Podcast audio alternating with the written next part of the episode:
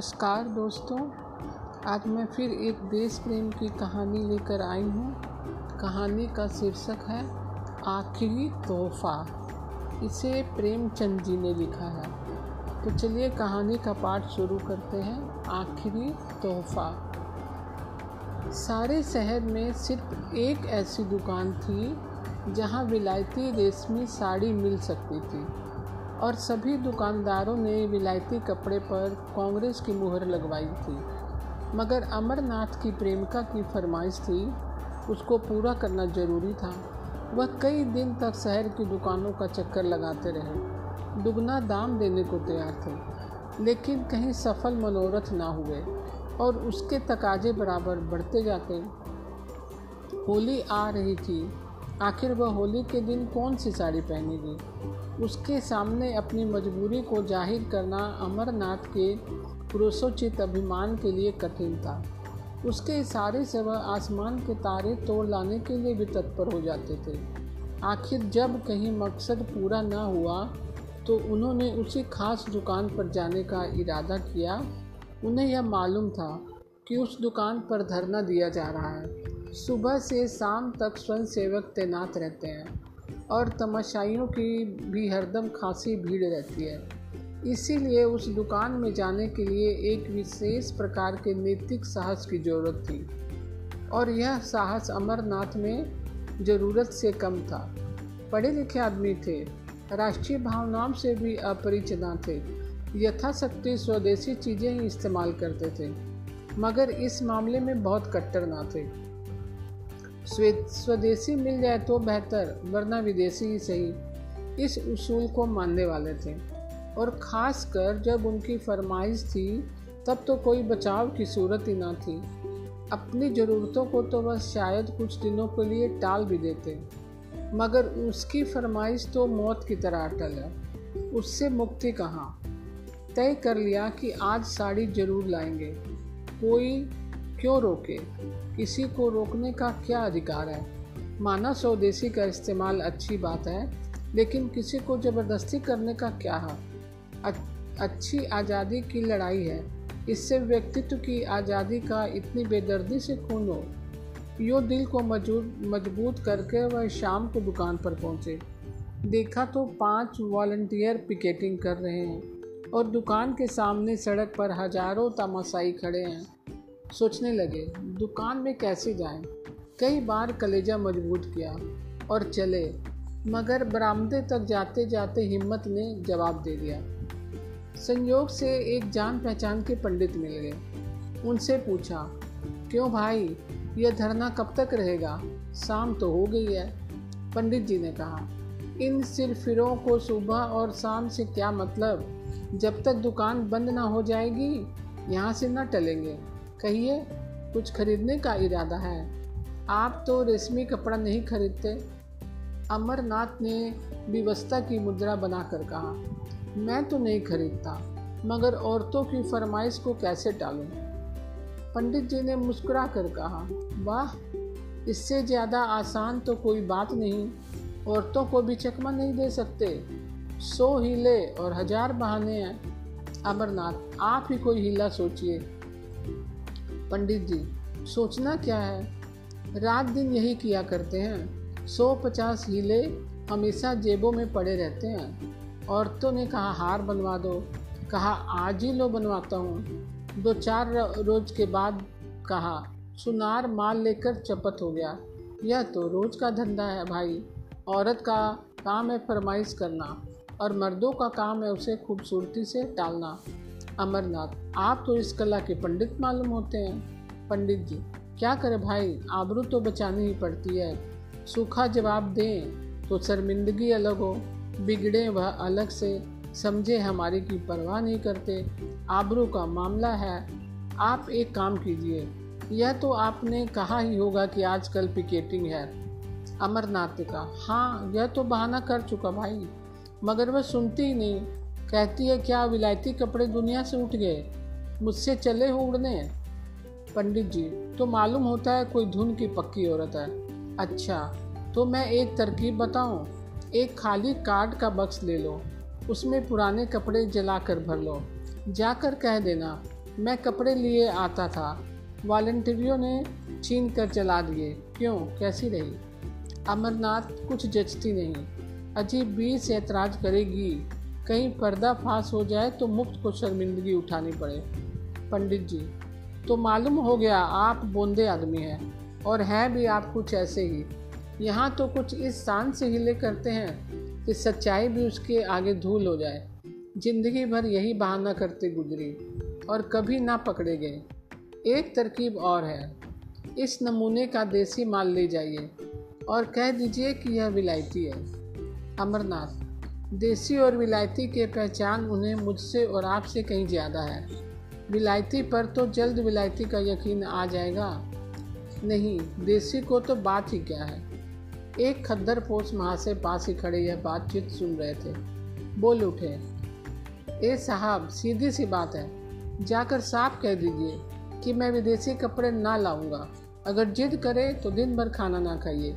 आप सीधे रास्ते पर आ जाएगी। अमरनाथ ने उनकी तरफ़ कुछ ऐसी निगाहों से देखा, जो कह रही थी कि आप इस कुचे को नहीं जानते और बोले, यह आप ही कर सकते हैं, मैं नहीं कर सकता। खद्दर पोष कर तो आप भी सकते हैं, लेकिन करना नहीं चाहते। यहाँ तो उन लोगों में से हैं कि अगर विदेशी दुआ से मुक्ति भी मिलती हो तो उसे ठुकरा दें। अमरनाथ तो शायद आप घर में पकेटिंग करते होंगे? खद्दरपोश पहले घर में करके तब बाहर करते हैं भाई साहब। खद्दरपोश साहब चले गए तो पंडित जी बोले, यह महाशय तो तीस मार खां से भी तेज निकले। अच्छा तो आप एक काम कीजिए, इस दुकान के पिछवाड़े में एक दूसरा दरवाज़ा है। ज़रा अंधेरा हो जाए तो उधर से चले जाइएगा। दाएँ बाएँ किसी तरफ़ ना देखिएगा। अमरनाथ ने पंडित को धन्यवाद दिया और जब अंधेरा हो गया तो दुकान के पिछवाड़े की तरफ़ जा पहुँचे। डर रहे थे, कहीं यहाँ भी घेरा ना पड़ा हो। लेकिन मैदान साफ़ था। लपक कर अंदर गए। एक ऊँचे दामों की साड़ी खरीदी और बाहर निकले। तो एक देवी जी केसरिया साड़ी पहने खड़ी थी। उनको देखकर इनकी रूह फना हो गई। दरवाजे से बाहर पाँव रखने की हिम्मत नहीं हुई। एक मिनट तक तो किवाड़ की आड़ में छिपे खड़े रहे। फिर देवी जी का मुँह दूसरे तरफ़ देखकर तेज़ी से निकल पड़े और कोई सौ कदम भागते हुए चले गए। कर्म का लिखा, सामने से एक बुढ़िया लाठी टेकती चली आ रही थी। आप उससे भिड़ गए। बुढ़िया गिर पड़ी और लगी को उसने अरे भागे यह जवानी बहुत दिन ना रहेगी। आँखों में चर्बी छा गई है। धक्के देता चलता है। अमरनाथ उसकी खुशामद करने लगे। माई, माफ़ करो। मुझे रात को कुछ सुझाई पड़ता, कम पड़ता है। ऐनक घर भूल आया बुढ़िया का मिजाज ठंडा हुआ। आगे बढ़ी और आप भी चले। एकाएक कानों में आवाज़ आई। बाबू साहब, जरा ठहरिए और वही केसरिया कपड़ों वाली देवी जी आती हुई दिखाई दी। अमरनाथ के पाँव बन गए। इस तरह कलेजा मज़बूत करके खड़े हो गए। जैसे कोई स्कूली लड़का मास्टर की बैग के सामने खड़ा होता है। देवी जी ने पास आकर कहा आप तो ऐसे भागे कि मैं जैसे आपको काट खाऊँगी। आप जब पढ़े लिखे आदमी होकर अपना धर्म नहीं समझते तो दुख होता है। देश की क्या हालत है? लोगों को खद्दर नहीं मिलता। आप रेशमी साड़ियाँ खरीद रहे हैं। अमरनाथ ने लज्जित होकर कहा, मैं सच कहता हूँ देवी जी, मैंने अपने लिए नहीं खरीदी। एक साहब की फरमाइश थी। देवी जी ने झोली से एक चूड़ी निकाल कर उनकी तरफ़ बढ़ाते हुए कहा, ऐसे हिले रोज ही सुना करती हूँ। या तो आप उसे वापस कर दीजिए, या लाइए या लाइए हाथ, मैं आपको चूड़ी पहना दूँ। अमरनाथ, शौक से पहना दीजिए, मैं उसे बड़े गर्व से पहनूँगा। चूड़ी उस बलिदान का एक चिन्ह है, जो देवियों के जीवन की विशेषता है। चूड़ियाँ उन देवियों के हाथों में भी थी, जिनके नाम सुनकर आज भी हम आदर से सिर झुकाते हैं। मैं तो उसे शर्म की बात नहीं समझता। आप अगर कोई चीज़ पहनाना चाहे तो वह भी शौक से पहना दीजिए। नारी पूजा की वस्तु है, उपेक्षा की नहीं। अगर स्त्री जो कौम को पैदा करती है, चूड़ी पहनना अपने लिए गौरव की बात समझती है तो मर्दों के लिए चूड़ी पहनना क्यों शर्म की बात है? देवी जी को उसकी इस निर्लजता पर आश्चर्य तो हुआ, मगर वह इतनी आसानी से अमरनाथ को छोड़ने वाली ना थी। बोली, आप बातों के शेर मालूम होते हैं। अगर आप हृदय से स्त्री की पूजा की वस्तु मानते हैं तो मेरी यह विनती क्यों नहीं मान जाते? अमरनाथ, इसलिए कि यह साड़ी भी एक स्त्री की फरमाइश है। देवी अच्छा चलिए, मैं आपके साथ चलूँगी। जरा देखूँ, आपकी देवी जी किस स्वभाव की स्त्री है? अमरनाथ का दिल बैठ गया। बेचारा अभी तक बिन ब्याह था। इसीलिए नहीं कि उसकी शादी ना होती थी, बल्कि इसलिए कि शादी को वो आजीवन कारावास समझता था। मगर वह आदमी रसिक स्वभाव के थे। शादी से अलग रहकर भी शादी के मज़ों से अपरिचित अपरिचित न थे। किसी ऐसे प्राणी की ज़रूरत उनके लिए अनिवार्य थी, जिस पर वह अपने प्रेम को समर्पित कर सके, जिसकी तरावट से वह अपनी रूखी सूखी ज़िंदगी को तरोताज़ा कर सके, जिसके प्रेम की छाया में वह जरा देर के लिए ठंडक पा सके। जिसके दिल में वह अपनी उमड़ी हुई जवानी की भावनाओं को बिखेर कर उनका उगना देख सके। उनकी नज़र ने मालती को चुना था, जिसके शहर में धूम थी। इधर डेढ़ दो साल से वह इसी खलिहान के दाने चुना करते थे। देवी जी के आग्रह ने उन्हें थोड़ी देर के लिए उलझन में डाल दिया। ऐसी शर्मिंदगी उन्हें ज़िंदगी में कभी ना हुई थी। बोले, आज तो वह एक न्योते पे गई है, घर में ना होगी। देवी जी अविश्वास से हंसकर बोली तो मैं समझ गई।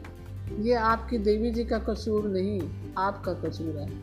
अमरनाथ ने लज्जित होकर कहा, मैं आपसे सच कहता हूँ, आज वह घर पे नहीं है। देवी ने पूछा, कल तो आ जाएँगी? अमरनाथ हाँ हाँ कल तो आ जाएँगी। देवी तो आप यह साड़ी मुझे दे दीजिए और कल यहीं आ जाइएगा। मैं आपके साथ चलूँगी, मेरे साथ दो चार बहनें भी होंगी। अमरनाथ ने बिना किसी आपत्ति के वह साड़ी देवी जी को दे दी और बोले, बहुत अच्छा मैं कल आ जाऊँगा। मगर क्या आपको मुझ पर विश्वास नहीं है?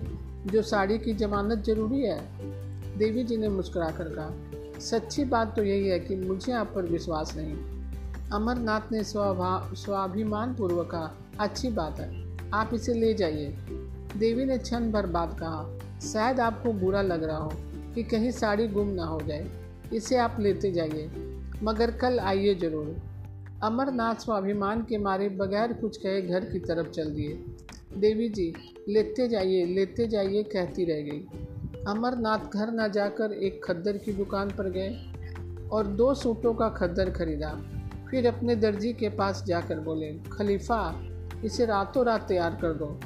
मुँह मांगी सिलाई दूँगा। दर्जी ने कहा, बाबू साहब आजकल तो होली की भीड़ है।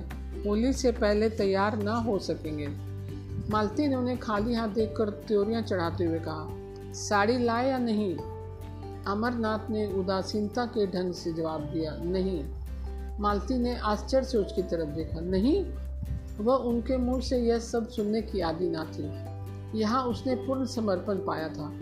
उसका इशारा अमरनाथ के लिए भाग्य लिपि के समान था। बोली, क्यों? अमरनाथ, क्यों क्या? नहीं लाए? मालती, बाज़ार में मिली ना होगी? तुम्हें क्यों मिलने लगी? और वो भी मेरे लिए।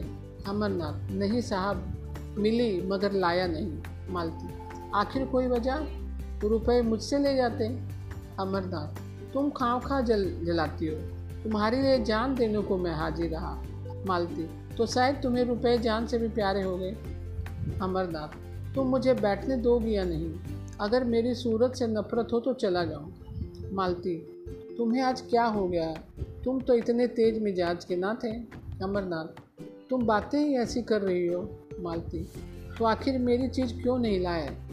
अमरनाथ ने उसकी तरफ़ बड़े वीर भाव के साथ देखकर कहा, दुकान पर गया, जिल्लत उठाई और साड़ी लेकर चला तो एक औरत ने छीन दी मैंने कहा, मेरी बीबी की फरमाइश है। तो बोली, मैं उन्हीं को दूँगी। कल तुम्हारे घर आऊँगी।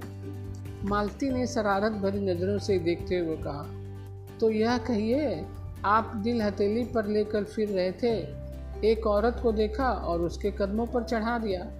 अमरनाथ, वह उन औरतों में नहीं, जो दिलों की घात में रहती हैं। मालती तो कोई देवी होगी? अमरनाथ, मैं उसे देवी ही समझता हूँ। मालती तो आप इस देवी की पूजा कीजिएगा। अमरनाथ, मुझ जैसे आवारा नौजवान के लिए उस मंदिर के दरवाजे बंद हैं, मालती। बहुत सुंदर होगी, अमरनाथ। न सुंदर है, न रूप न रूप वाली, न ऐसी अदाएँ, न कुछ मधुर भाषणी न तनवंगी। बिल्कुल एक मामूली मासूम लड़की है। लेकिन जब मेरे हाथ से उसने साड़ी छीन ली तो मैं क्या कर सकता था? मेरी गैरत ने तो गवारा ना किया कि उसके हाथ से साड़ी छीन लो। तुम ही इंसाफ करो, वह दिल में क्या कहती है? मालती तो तुम्हें उसकी ज़्यादा परवाह है। वह अपने दिल में क्या कहेगी?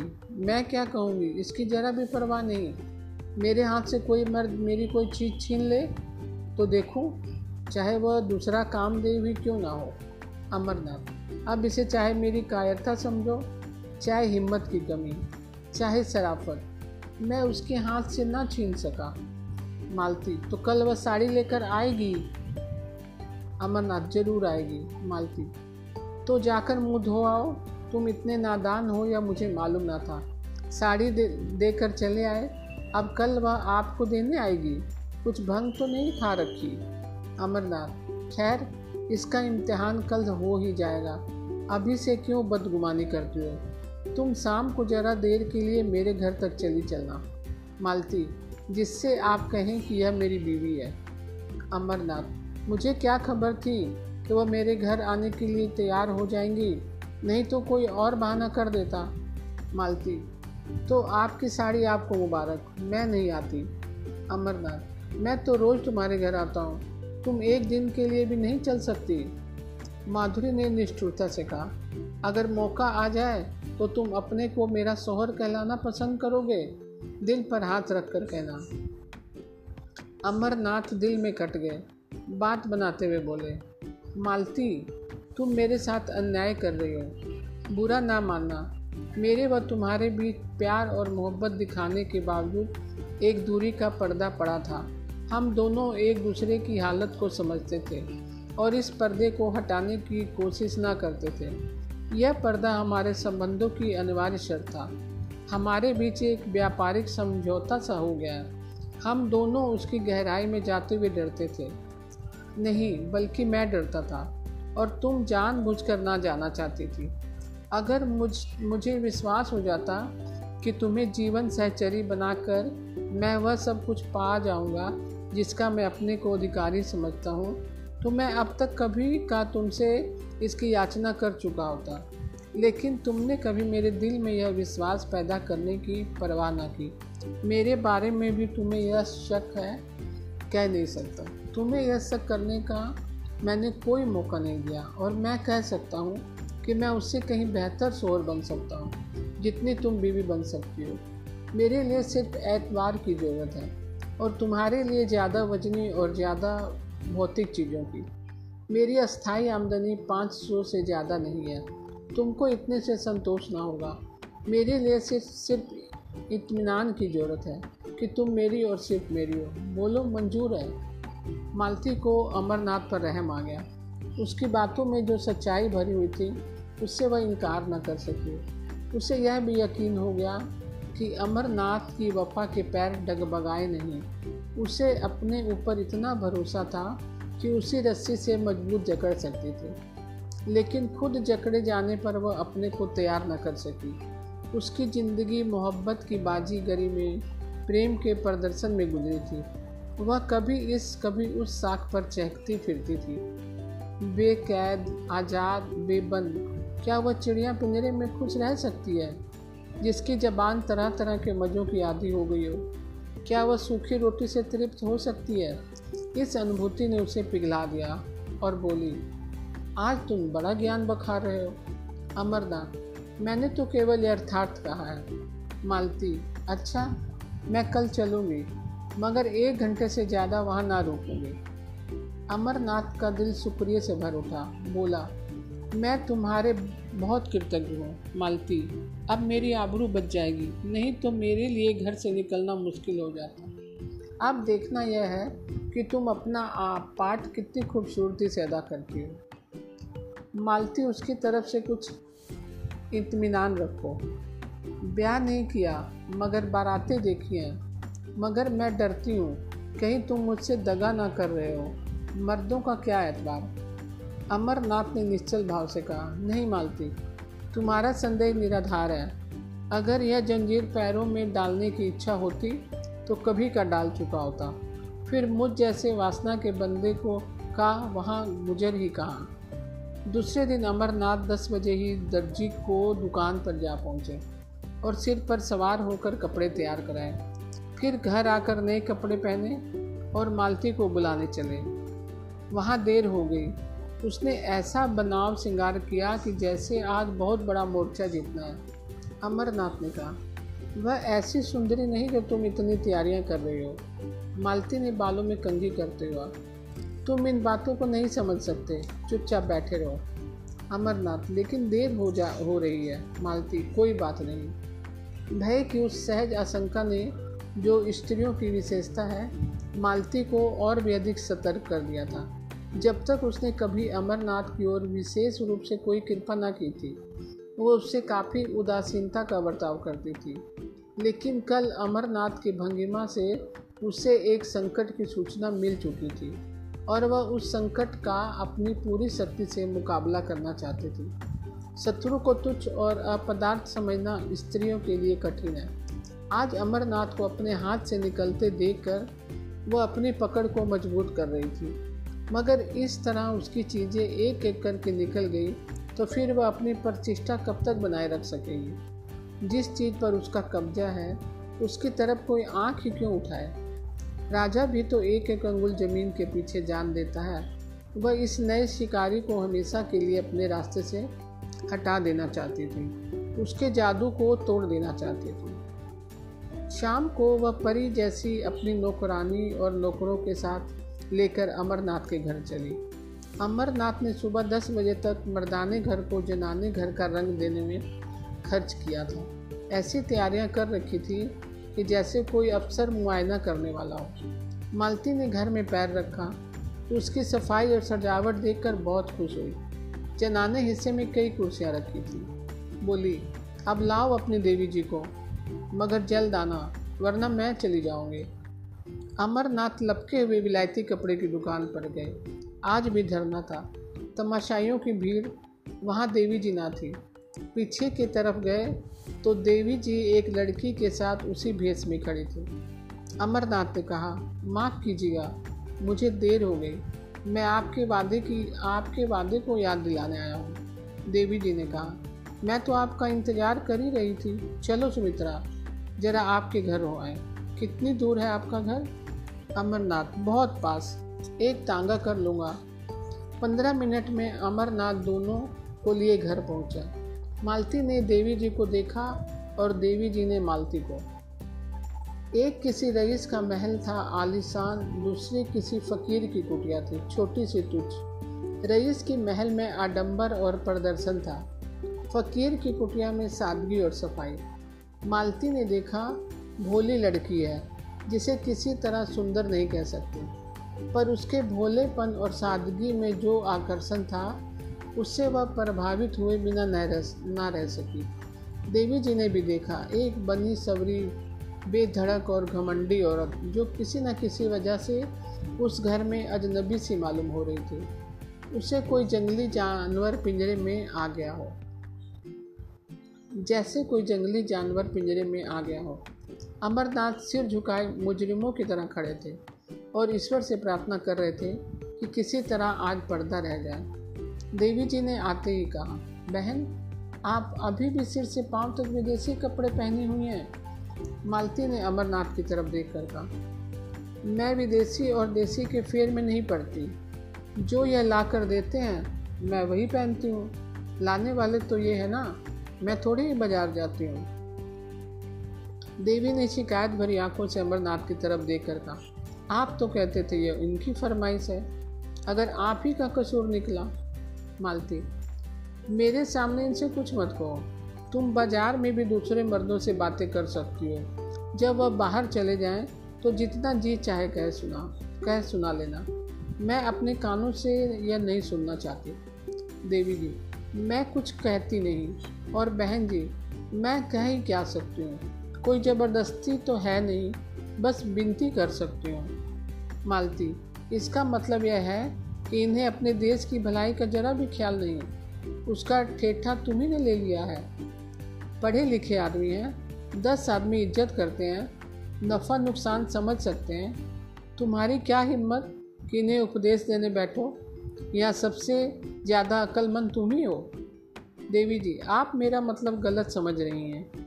मालती हाँ गलत तो समझूँगी ही। इतनी अकल कहाँ से लाऊं कि आपकी बातों का मतलब समझो? खद्दर की साड़ी पहन ली, झोला लटका लिया, एक बिल्ला लगा लिया, बस, अब अख्तियार है जहाँ चाहे, जहाँ जाए, जिससे चाहे हंसे बोले। घर में कोई पूछता नहीं तो जेल खाने का भी डर नहीं। मैं इसे हुरदंगापन समझती हूँ। शरीफों की बहु बेटियों को शोभा नहीं देता। अमरनाथ दिल में कटे जा रहे थे। छिपने के लिए बिल ढूंढ रहे थे। देवी की परेशानी, पेशानी पर जरा बल न था, लेकिन आँखें डबडबा रही थी। अमरनाथ ने मालती से जरा तेज स्वर में कहा, क्यों काम का किसी का दिल दुखाती हो? यह देवी अपना ऐश आराम छोड़ कर यह काम कर रही हैं। क्या तुम्हें इसकी बिल्कुल खबर नहीं? मालती रहने दो, बहुत तारीफ़ ना करो। जमाने का रंग ही बदला जा रहा है। मैं क्या करूँगी और तुम क्या करोगे? तुम मर्दों ने औरतों को घर में इतनी बुरी तरह कैद किया है कि आज में आज वे रस्म, रिवाज, शर्म, हया को छोड़ कर निकल आए हैं। और कुछ दिनों में तुम लोगों की हुकूमत का खात्मा हुआ जाता है। विलायती और विदेशी तो दिखाने के लिए है। असल में यह आज़ादी की ख्वाहिश है, जो तुम्हें हासिल है। तुम अगर दो चार शादियाँ कर सकते हो तो औरत क्यों ना करे? सच्ची बात यह है, अगर आँखें हैं तो अब खोल कर देखो। मुझे वह आज़ादी ना चाहिए, जहाँ तो लाज ढोते हैं और मैं शर्म या को अपना सिंगार समझती हूँ। देवी जी ने अमरनाथ की तरफ़ फरियाद की आँखों से देखकर कहा, बहन ने औरतों को जलील करने की कसम खा ली है। मैं बड़ी बड़ी उम्मीदें लेकर आई थी, मगर शायद यहाँ से नाकाम जाना पड़ेगा। अमरनाथ ने वह साड़ी उसको देते हुए कहा, नहीं बिल्कुल नाकाम तो आप नहीं जाएँगी। हाँ जैसी कामयाबी की आपको उम्मीद थी, वह ना होगी। मालती ने डपटते हुए कहा, यह मेरी साड़ी है, तुम उसे नहीं दे सकते। अमरनाथ ने शर्मिंदा होते हुए कहा, अच्छी बात है, ना दूँगा। देवी जी, इसी हालत में तो शायद आप मुझे माफ़ करेंगी। देवी जी चली गई। तो अमरनाथ ने त्योरियाँ बदल कर कहा, यह तुमने आज मेरे मुख में कालिक लगा दी। तुम इतनी बदतमीज और बद जबान हो, मुझे मालूम ना था। मालती ने रोज़पूर्ण स्वर में कहा तो अपनी साड़ी उसे दे देती? मैं ऐसी कच्ची गोलियाँ नहीं खेली। अब तो बदतमीजी भी हूँ और बदमिजाज भी हूँ। उस दिन उन बुराइयों में से एक भी ना थी, जब मेरी जूतियाँ सीधी करते थे। इस छोकरी ने मोहनी डाल दी है। जैसी रूह, वैसे फरिश्ते। मुबारक हो। यह कहते हुए मालती बाहर निकली। उसने समझा था ज़ुबान चलाकर और रूप की ताकत से वह उस लड़की को उखाड़ फेंकेगी। लेकिन जब मालूम हुआ कि अमरनाथ आसानी से काबू में आने वाला नहीं तो उसने फटकार बताई। इन दामों अगर अमरनाथ मिल सकता था तो बुरा ना था। इससे ज़्यादा कीमत वो उसके लिए दे भी ना सकती थी। अमरनाथ उसके साथ दरवाजे तक आए। जब वह तांगे पर बैठी तो विनती करते हुए बोले यह साड़ी दे दो ना मालती। मैं तुम्हें कल इससे अच्छी साड़ी ला दूँगा। मगर मालती ने रूखेपन से कहा, यह साड़ी तो अब लाख रुपए भी, रुपए में भी नहीं दे सकती। अमरनाथ की त्योरियाँ बदल गई। जवाब में बोला, अच्छी बात है, ले जाओ। मगर समझ लो कि यह मेरा आखिरी तोहफा है। मालती ने होठ चबा कर कहा, इसकी परवाह नहीं मुझे। तुम्हारे बगैर मैं मर ना जाऊँगी। इसका तुम्हें यकीन दिलाती हूँ। तो दोस्तों, कैसी लगी आपको यह कहानी? कल मैं फिर एक नई कहानी के साथ उपस्थित होंगी। तब तक के लिए नमस्कार।